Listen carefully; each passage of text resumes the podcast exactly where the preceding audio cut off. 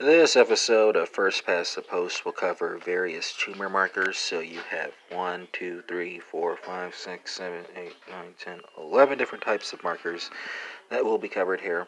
Uh, first tumor marker is the PSA uh, marker, that is a prostate specific antigen that is used to screen for prostate carcinoma.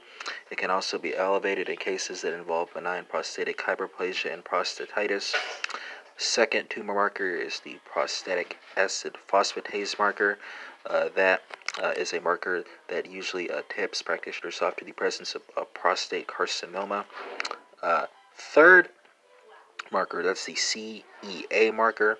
Uh, that is a uh, uh, embryonic uh, antigen. It's uh, non-specific but produced by about 70% of colorectal and a pancreatic uh, patients, uh, patients who have colorectal and pancreatic cancer. It can also be produced by uh, uh gastric and uh, breast carcinomas. Fourth marker, that's uh, alpha fetoprotein. That's normally produced by the fetus and is can be an indicator of a hepatocellular carcinomas. it has the appearance of a non-seminomatous germ cell tumor in the testes, right? Or it, or it, it can be found near those tumors in the testes, right? Uh, fifth marker, that's going to be beta HCG. Uh, that can be uh, associated with uh, hydatidiform moles, uh, choriocarcinomas, and gestational trophoblastic tumors. Uh, sixth marker, that's going to be CA125, that's associated with ovarian, malignant, ovarian and malignant epithelial tumors. Seventh marker, that's the S100 marker, that's associated with melanoma, neural, neural tumors, and uh, astrocytomas.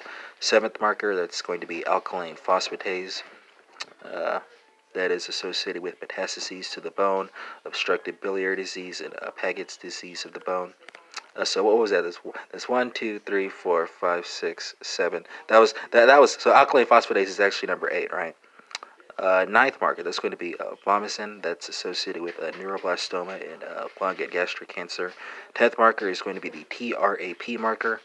Uh, that is uh, tar trait resistant acid phosphatase, right? It's associated with hairy cell uh, leukemia. And your final marker is going to be the CA199 marker that is associated with pancreatic adenocarcinoma.